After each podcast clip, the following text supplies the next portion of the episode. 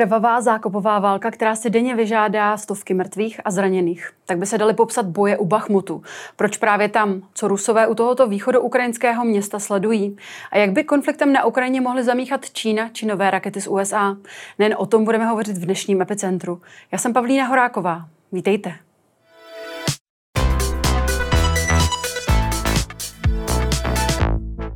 Ve studiu dnes vítám bývalého diplomata, bezpečnostně politického analytika, vedoucího programu bezpečnostních strategií a také poradce předsedy výboru pro evropské záležitosti Martina Svárovského. Dobrý den. Dobrý den. Pane Svárovský, informace z Bachmutu jsou velmi omezené. Co o těch bojích v okolí tohoto východu ukrajinského města vlastně víme? Víme zhruba o intenzitě těch bojů, kdy tam skutečně umírá stovky vojáků denně, zejména na té ruské straně. Jsou to především ti nově mobilizovaní, ale nejenom. Víme, že tam bojují i ty eh, jednotky Wagnerovy armády a i ty příslušníci regulérní ruské armády, takže jsou to, je to boj s obrovskými ztrátami, eh, těmi lidskými.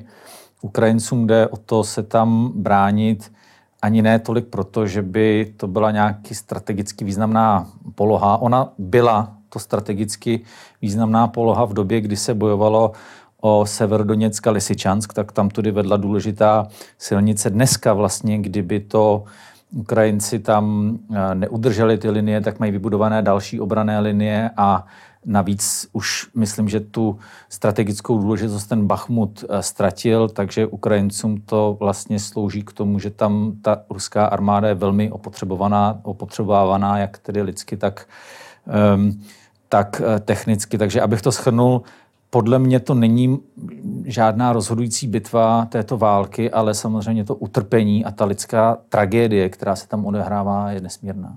A to mě právě zajímá, proč ta eskalace k tomu utrpení, které jste popsal, protože přece jenom, když ještě uh, zohledníme tedy nejenom to utrpení, ale i fakt, že Rusku dochází zbraně, tak proč se vysilují právě tam?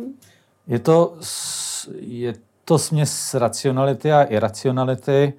Mm, eh, Rusové často podnikají nějaké akce, které mají mít nějaký symbolický význam, které mhm. jsou vlastně i určeny domácímu publiku, které samozřejmě je zmanipulováno a, a jeho možnosti zisku informací jsou omezené, ale už myslím, že každému musí být jasné, že speciální operace po deseti měsících nepřináší to, co měla, měla přinést, takže jsou to někdy ty útoky vlastně na efekt. Když jsme sledovali třeba to, ten Severodoněck nebo Lysyčansk, tak vemte si, jaká pozornost tomu byla věnována ale Ukrajinci moc dobře věděli, že jde přesně o to, o co jde v tom Bachmutu, že Rusové tam ztratili spoustu vojáků, ztratili tam zhruba 15 tisíc vojáků a spoustu techniky.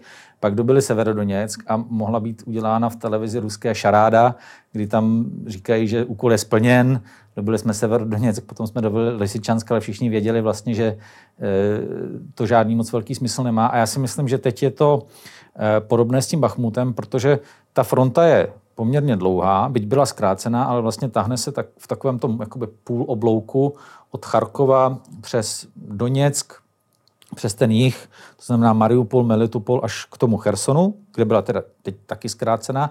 A já si myslím, že Rusové už nemají žádnou moc velkou možnost manévrování, protože jsou jejich zásoby omezené a tam všude, kde jsou třeba nahoře u toho Charkova nebo dole u toho uh, Chersonu, kde byly ty ukrajinské úspěchy, tak oni jsou vlastně v defenzivních pozicích, jsou tam zakopáni, takže oni nemají možnost nikde moc jako manévrovat.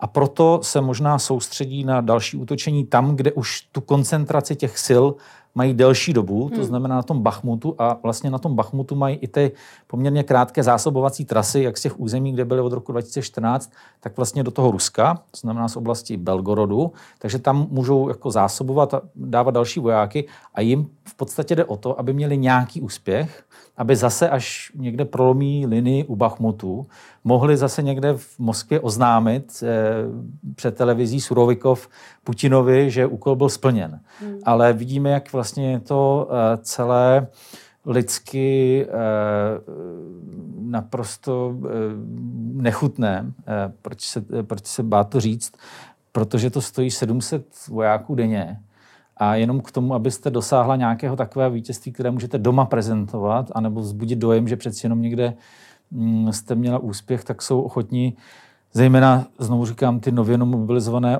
vojáky prostě obětovat. Hmm. To je neuvěřitelné. A přesto u toho Bachmutu vlastně ani ruské, ani ukrajinské síly po několika měsících bojích vlastně nebyly schopni dosáhnout nějakého významného vítězství.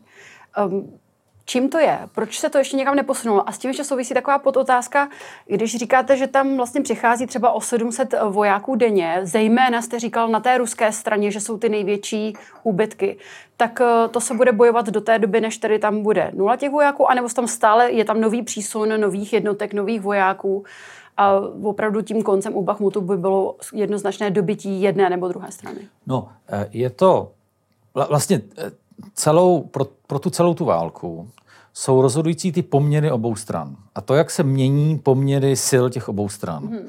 Jednoznačně za těch devět měsíců ta, ty, ta, ta síla ruské armády, a můžeme se k tomu ještě dostat, jak ta lidská, tak těch kapacit se zmenšuje, ta ukrajinská naopak roste. Je to jasná trajektorie, já souhlasím s těmi, kteří říkají, že v podstatě po uh, stažení Rusů z Chersonu už dosáhli Ukrajinci momentu, uh, za kterým vlastně už není nic jiného než ruská porážka. Mm.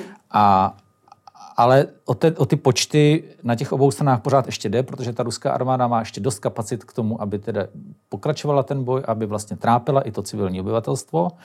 A Ukrajincům u toho Bachmutu nejde o prolomení fronty.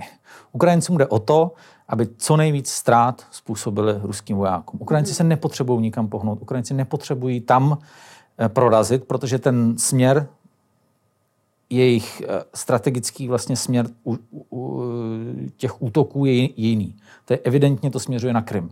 Takže eh, je to samozřejmě těžké takhle eh, říci, ale to, že tam ta ruská armáda bude nadále krvácet, to té ukrajinské straně úplně stačí. Ukrajinská strana nepotřebuje tam hmm. ty, ty, ty, ty pozice prolomit a Znovu musím jenom opakovat, že to je prostě šílenost a, a nevím, jak dlouho to jako potrvá, ale ukázalo se, že, že, ten, že to politické vedení, tedy ruské ani to vojenské, nemá téměř žádné limity. A k té ještě vaší otázce, ano, jsou tam nasouváni další a další vojáci, kteří tam tedy pokládají svoje životy.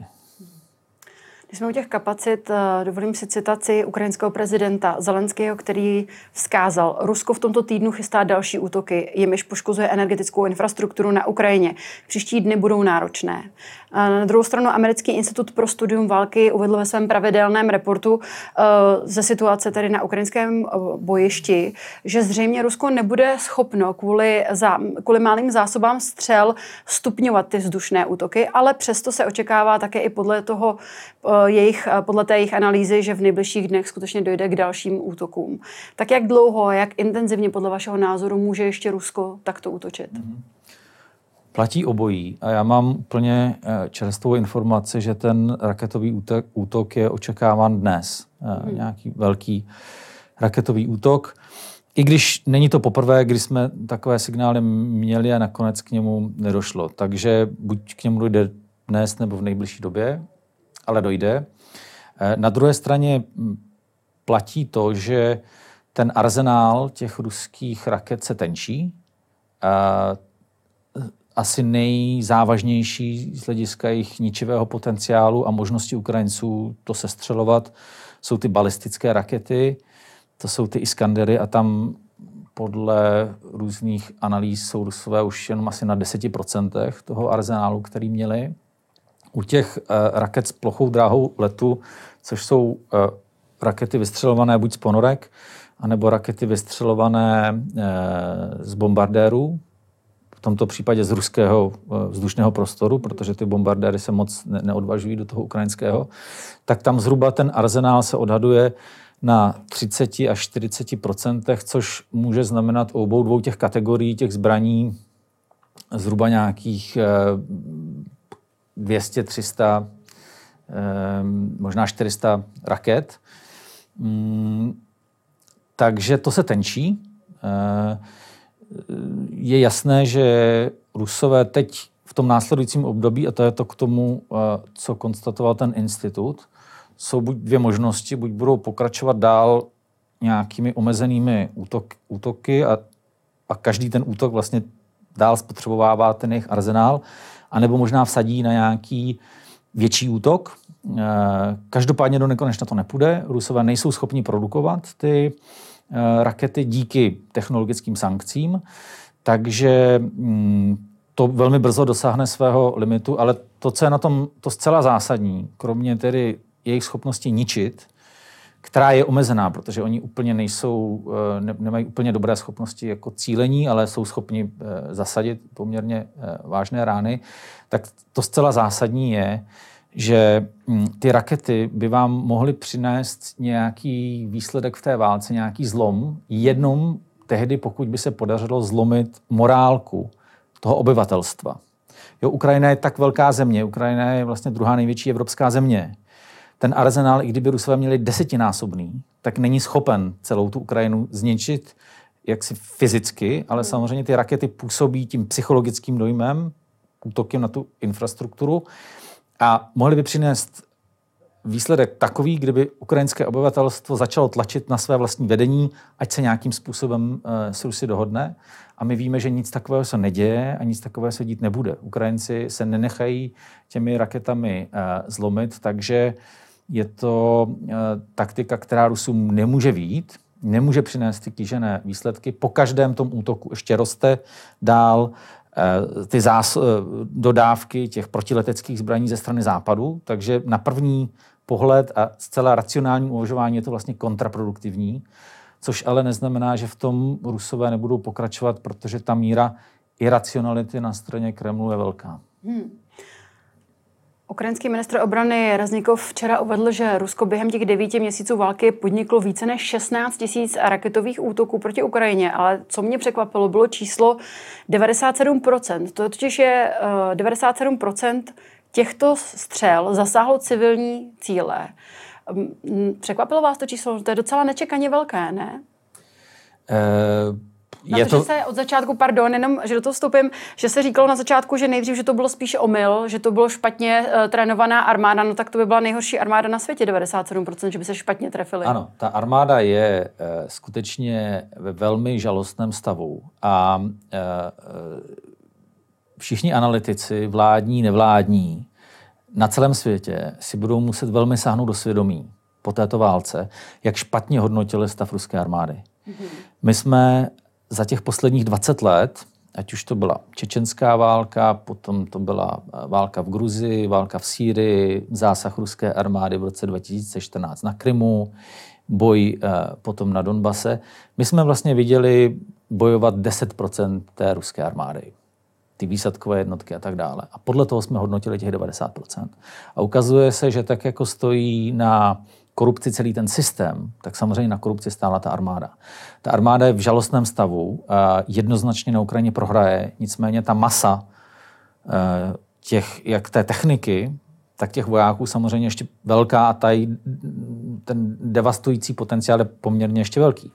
Ale k tomu, znovu k tomu eh, ostřelování, je to velké číslo. Rusové mají omezené schopnosti eh, zaměřování, ale částečně se i zaměřují na civilní infrastrukturu, což mimochodem od samého počátku je jednoznačně válečný zločin. Mm-hmm. Jednoznačně válečný. Nemůžete cílit na kritickou infrastrukturu. I v momentě, kdyby byla vyhlášená válka, tady vyhlášená válka ne, nebyla, ale kdyby, když, když je vyhlášená válka, tak nastupuje válečné právo a je přesně definováno, co jsou legitimními cíly. To jsou vojenské cíle, ale samozřejmě ne civilní, eh, eh, eh, ne civilní čtvrti, nebo, nebo i civilní infrastruktura v, v, v podobě nádraží třeba. Jo. Mm-hmm. Takže jsou to válečné zločiny, ale na druhé straně to, co je nejdůležitější pro zachování ukrajinské schopnosti bojovat, je ta vojenská infrastruktura. A když hmm. si právě všimnete, že tam chybí vlastně zásahy té, té vojenské infrastruktury. Hmm. Ukrajinci, to znamená, že jsou Ukrajinci velmi dobře schopni ty svoje eh, infrastrukturu chránit, jak tedy informačně, tak eh, nějakou protileteckou eh, obranou. Hmm. A eh, kdybych to měl říct úplně eh, lidově, tak vystřílet svoje rakety do civilní infrastruktury při, přinese nesmírné utrpení civilistům, ale samozřejmě z hlediska vojenského a taktického je to naprostý nesmysl. Mm-hmm. Podle informací agentury Reuters americké ministerstvo obrany zvažuje nabídku společnosti Boeing na, na to vyrobit pro ukrajinskou armádu nové rakety s dostřelem až 150 km. Mě by zajímalo, jakou roli by tyto rakety mohly v tomto konfliktu mít a v jakém časovém horizontu? Teď je to, aby Ukrajinci dostali ty rakety s delším doletem, než je těch 90 km, což je ta klasická raketa, kterou má ten HIMARS, anebo i ty další raketové eh, systémy, tak je zcela zásadní. Eh, je tam raketa, která už je dávno v produkci, hmm. to je ta um, ATAC MS, to znamená raketa do HIMARSu s doletem 300 kilometrů. Ty zásoby její nejsou neomezené, ale odhaduje se, že zhruba jsou kolem 3000 těchto raket, možná 1000 až 1500 je někde do, eh, nasazených u uh, amerických jednotek. A to je, teď je zcela zásadní. A chtěl bych, aby, abychom i my se připojili k tomu tlaku eh, některých třeba bývalých amerických generálů nebo členů kongresu na Bílý dům, aby tuto raketu poskytl Ukrajincům, protože kdyby teď vlastně po té, co se Ukrajinci dostali u toho Chersonu až k samotnému Dněpru, tak kdyby teď měli tu raketu s doletem 300 km, tak by mohli vlastně zasahovat celou oblast Krymu. Měli by celý Krym v dosahu, mohli by například zcela eliminovat eh, tu základnu v Sevastopolu, která je využívána právě i pro ty bombardování, protože odsaď z těch lodí v Sevastopolu jsou ostřelovány části ukrajinského území, nebo jsou tam i ty eh, bombardéry, takže kdyby teď Ukrajinci mohli skutečně mít tu raketu, která už je dávno vyrobená, mohli by zasahovat celý ten Krym, tak by to samozřejmě ušetřilo spoustu životů ukrajinských vojáků, protože pokud oni to nedostanou, tak s těma 90 kilometry oni mohou teď z toho Chersonu střílet zhruba až tak někam na hranici toho uh, Krymu, což je taky hmm. důležité, protože oni vlastně ničí tím ty zásobovací uh, trasy těch vojáků, kteří se stahli z toho Krymu. A, ale myslím, že to je teďka to klíčové, aby to od Ameriky dostali. To, co jste zmínila vy, eh, to, že Boeing, myslím, že, že to bylo, že se nabídl k této produkci, mm, tak je, je taky e, dobře a kdyby to americká administrativa na to přistoupila na nějaké garance, protože ta firma vždycky potřebuje nějakou jistotu, než to začne vyrábět, tak eh, to by bylo taky důležité, ale to se bavíme o nějakém horizontu, možná až jara nebo, hmm. nebo třeba léta. Ale to, co je teďka rozhodující, je, že by skutečně Ukrajinci měli to dostat tu prodlouženou raketu už od Bílého domu teď a já bych si velmi přál, aby eh, prezident Biden vyslyšel ty hlasy a, hmm. a, a poskytl jim tu uh, raketu. Samozřejmě, tam je, byly od začátku úvahy, že kdyby Ukrajinci tím stříleli hluboko do, eh, do ruského území, tak může dojít k nějaké eskalaci. Já si to nemyslím, protože Rusové nemají, nebo na začátku jsem ty obavy chápal, ale teď Rusové nemají žádné moc uh, možnosti um, té eskalaci a ještě mimo jiné, když i podle toho mezinárodního válečného práva ta země, která se brání, a tam je jednoznačně, že se brání Ukrajina, má legitimní právo zasahovat i vojenské cíle na území toho protivníka. Takže eh, tam jediný limit je, že by Ukrajinci museli ty rakety cílit na to vojenské území. Ukrajinci nemůžou v odpovědi, tak jak Rusové střílejí na ukrajinská města, tak Ukrajinci by nemohli střílet na ruská města, protože by tím vlastně páchali stejné zločiny jako ty Rusové. Ale zasahování vojenských cílů kdekoliv na území Ruska je naprosto legitimní i z hlediska mezinárodního válečného práva. Takže já si myslím, že by tu raketu skutečně měli dostat od hmm. Spojených států. Hovoříme tady o kapacitách na straně Ruska, které ubývají. V minulém týdnu Rusko vyslalo do Číny devět eh, letounů eh, transportních letadel AN-124, které během letu vypnuly své sledovací přístroje a čínští pozorovatelé mm, jsou přesvědčeni, že Rusko nakoupilo od Číny vojenskou výstroj. Mě zajímá, jak tuto, hodno, jak tuto informaci čtete vy a v té souvislosti i mohla by Čína nějakým způsobem, protože Čína má skutečně obrovskou zásobu zbraní, mohla by nějakým způsobem do tohoto konfliktu zásadně třeba ještě vstoupit a pomoci svému, řekněme, tichému partnerovi Rusku? Mm-hmm.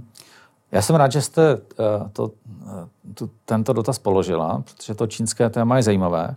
Já nevím konkrétně tady o těchto letech. Uh, hmm. Je to možné, protože Rusko se snaží nakupovat například v Severní Koreji. Um, využívá část kapacit i běloruské armády, takže bych eh, se nedivil, kdyby byl nějaký pokus získat i nějaké zbraňové systémy z Číny. Na druhé straně ale je pravda, že Čína s Ruskem byly spojenci, zejména v tom, že vlastně obě to jsou, oba to jsou státy, kteří eh, konkurují se Západem. Vlastně jejich cílem je oslabení Západu.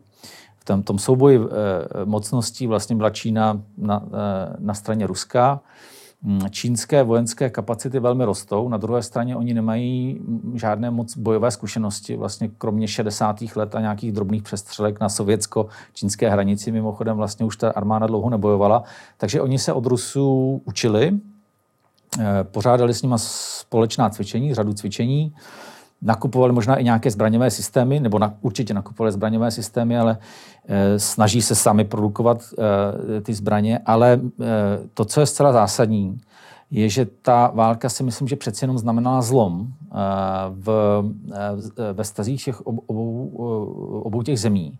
Číňani nebudou nějak otevřeně kritizovat e, Rusy, i na těch mezinárodních fórech, pokud se hlasuje třeba v OSN o nějakých rezolucích, tak se Číňani většinou zdrží. Ale z toho, co já vím a jaké máme informace, tak eh, Číňani jsou velmi kritičtí eh, vůči tomu, co Rusové dělají eh, na Ukrajině.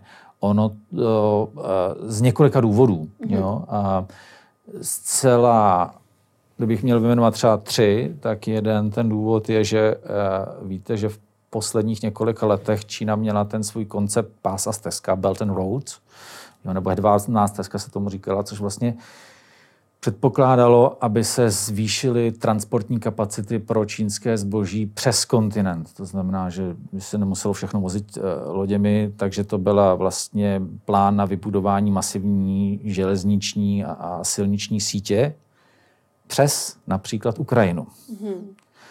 Tohle ten koncept je vlastně ničen tímhle tím vlastně tou devastací té Ukrajiny, je do velké míry ten čínský eh, eh, pás a stezka, ten koncept eh, poškozován. To je jedna věc. Druhá věc je, že v momentě, kdy Rusové útočí na Ukrajinu a vlastně celý svět se postaví za Ukrajinu a vede to i v těch jednotlivých zemích, a viděli jsme to i u nás, vidíme to v Americe, vidíme to v dalších západních zemích, vlastně vede ke zvýšení vojenské produkce. Mm-hmm to znamená znásobení ještě těch kapacit vojenských toho západu, tak to zrovna není to, co si Čína přeje, jako budoucí tedy konkurent a ten, kdo se chce dostat vlastně na úroveň toho globálního hráče, tak to, že se teďka obnoví všechny ty kapacity, viděli jsme to i na té poslední třeba americké dodávce, že se násobně zvyšují kapacity produkce, munice a tak dále, že to bude obrovský taky boom pro vojenské inovace mm-hmm. západní, tak to je zase v rozporu tedy s tím eh, čínským zájmem. A potom je tam i ten eh, jeden ohled politický a to je ten, že Čína jako velmi důležitý princip mezinárodních eh, vztahů považuje suverenitu, územní suverenitu státu. Ona samozřejmě si ji vykládá tak, že její územní suverenita sahá i na Tajvan, protože považuje Tajvan za součástí jedné, jedné, jedné Číny. Ale ten princip jako takový je důležitý a vlastně Rusko tento princip porušilo. Rusko zautočilo na sousední suverénní zemi a pro Číňany je to senzitivní politicky i z hlediska jejich e, nějaké pověsti v tom azijském regionu, mm-hmm. že tam razí tedy princip územní suverenity jako ten nedotknutelný princip a najednou by měli podporovat někoho, kdo to vlastně jako naprostým způsobem flagrantním porušil. Takže e, Číňani na povrch jsou váhaví vlastně se zaujítím nějakého jednoznačného stanoviska. Ekonomicky to využívají pro sebe. Čekám, že ruský plyn, tak jak eh, eh, dovážejí eh, Číňani už dříve za nízkou cenu, tak teď budou nutit Rusy jim to dávat ještě za levnější cenu. Takže to je bezkrupulózní vlastně ekonomické jednání Číny. Ale i z toho vojensko-politického hlediska si myslím, že Čína nebude nijak ochotná moc Rusku pomoct. Hmm. Eh, spíš to sleduje možná a učí se tam adaptovat svoje nějaké různé vojenské strategie a tak. Ten, ten vztah je daleko komplikovanější a myslím, že tou válkou se ještě zkomplikoval. Hmm. No by určitě eh, vůbec Čína zasloužila svůj vlastní, vlastní díl, možná tomu tak bude, protože otázka toho, zda Čína zautočí nebo zautočí na Tajvan, určitě je teď otázkou v srdcí mnoha lidí. Nicméně já bych se s dovolením vrátila eh, na Ukrajinu a to konkrétně do Chersonu. Mě tam zajímá jedna věc. Před dvěma týdny eh, byl osvobozen a přesto tam ale teď stále prchají stovky lidí. A při tom ruském ostřelování zahynulo vlastně do, od 9. listopadu přes 30 civilistů.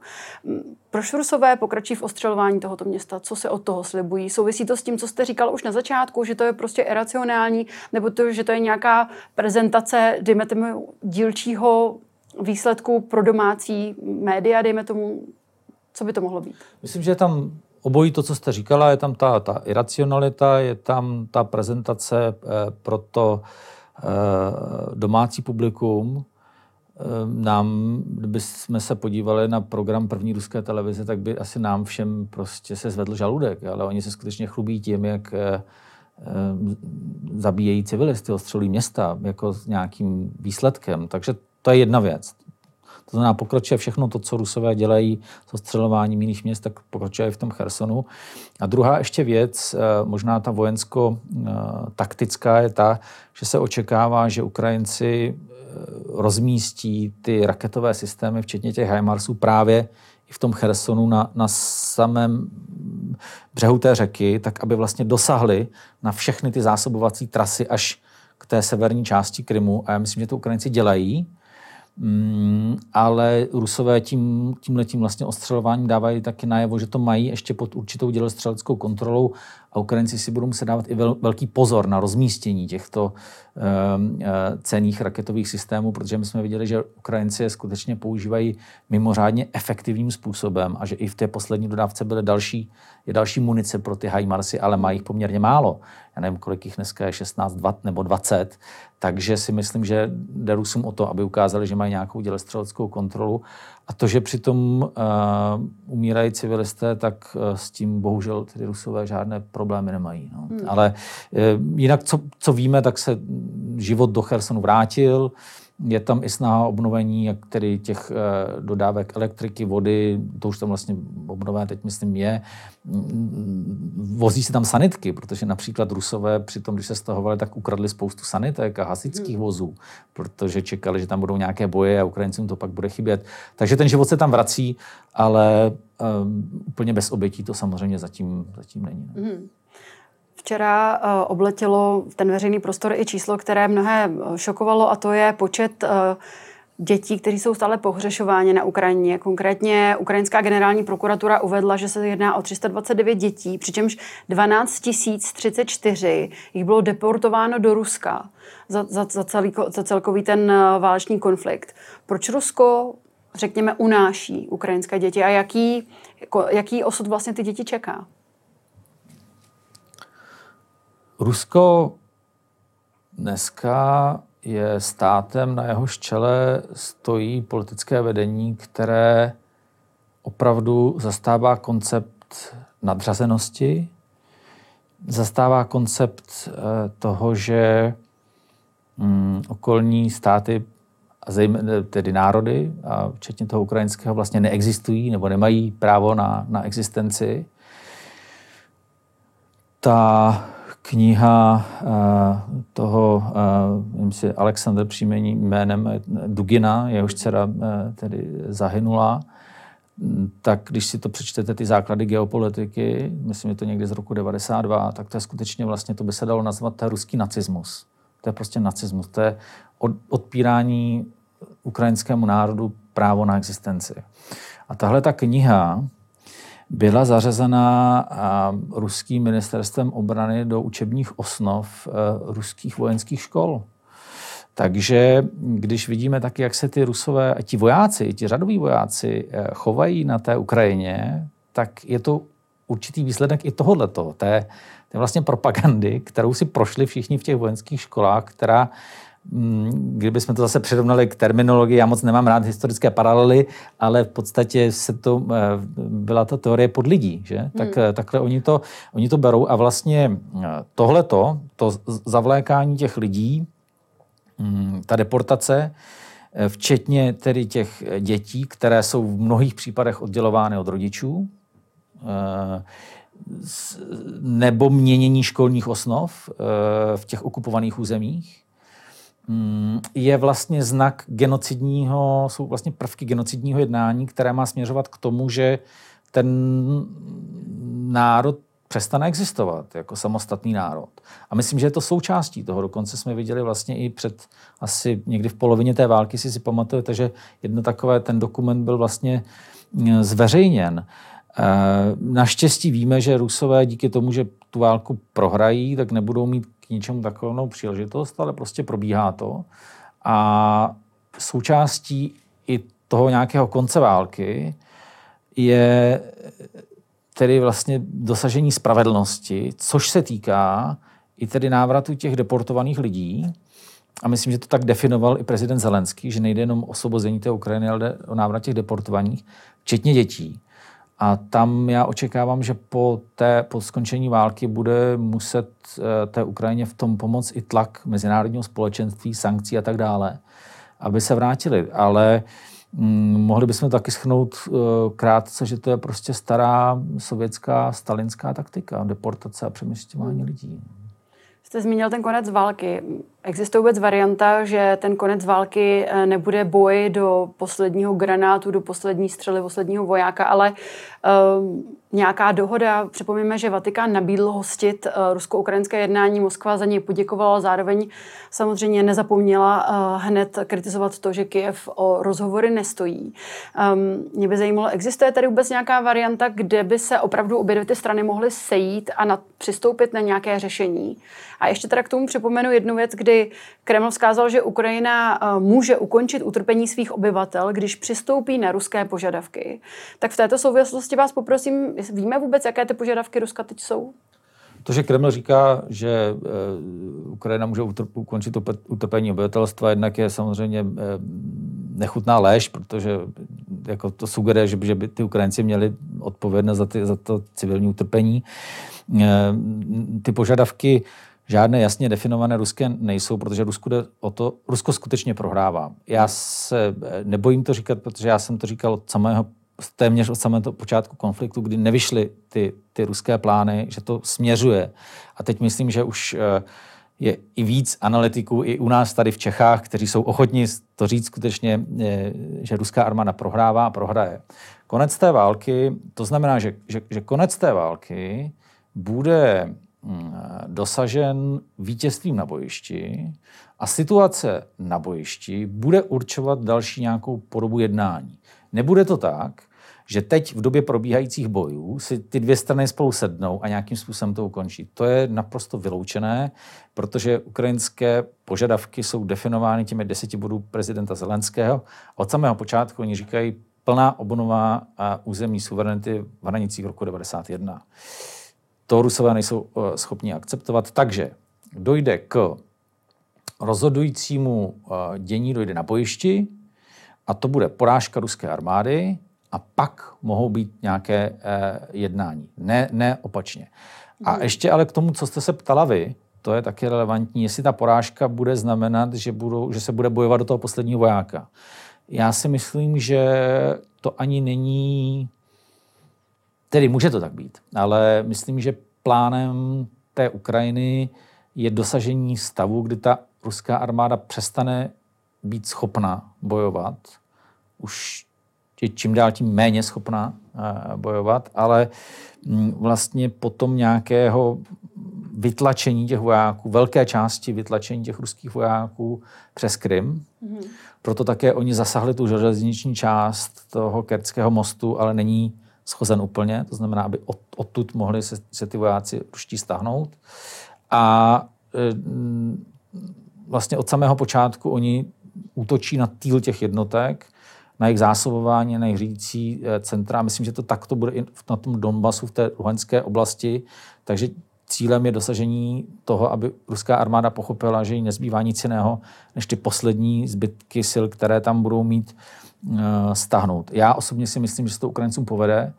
Uh, já očekávám jedno ještě velké vítězství, uh, podobné ve srovnatelné s Charkovem nebo s Chersonem v průběhu této zimy. A shoduji se s, asi s těmi, kteří říkají, že ta válka by mohla skončit do, do jara. Hmm. Jaké vítězství konkrétně máte na mysli? Je tam nějaké konkrétní nebo myslíte všeobecně jedno vítězství, které očekáváte? Očekávám vítězství eh, srovnatelné s těmi, s těmi charkovskými, nebo, nebo Liman, hmm. nebo, nebo hm, Cherson. Ale to zcela zásadní, eh, co ukrajinská strana si uchovává, je moment překvapení. A zcela zásadní je její schopnost zajišťovat to, co se nazývá operační bezpečnost, to znamená, že utajuje ty, mhm. ty věci. My neznáme ty plány. A i ti z nás, kteří mají ty nejlepší informace z Ukrajiny, tak neznají konkrétní ty plány, protože to samotné plánování skutečně probíhá za velmi uzavřenými dveřmi a ví to jenom malý okruh lidí a je to dobře. Mm-hmm.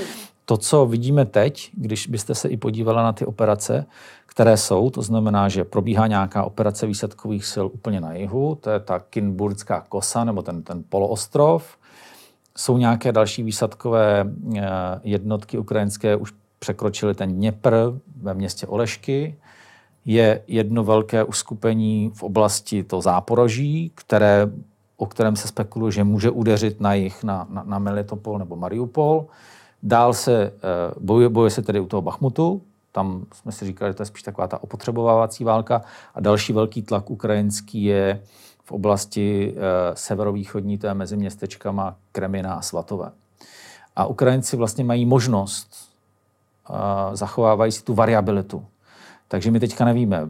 Možná převažující část analytiků sází na to, že dojde k tomu úderu směrem ze Záporoží na jich na Melitopol, když se podíváte na mapu, je takový mořský výběžek a tam by to hmm. vlastně znamenalo, že ta armáda ruská bude rozštípnutá na, na, na dvě části nebo může dojít k proražení těch eh, liní kolem Kreminy a Svotové a pokud se to Ukrajincům podaří, tak buď mohou postupně začít dobývat uh, Luhansk a Doněck, anebo mohou se stočit na jich a, a zvýšit ten tlak dolů na jich směrem jako na Krym. Prostě ta variabilita je velká a je zcela zásadní. Ona vlastně znemožňuje uh, Rusům plánovat. Takže nikdo přesně neví, jak to bude, ale já uh, z toho, co víme, že v zimě nebude žádná operační pauza, tak jak se o tom často mluvilo. Mm-hmm. Ukrajinci jsou velmi dobře připraveni na zimu, myslím, ti, ti vojáci.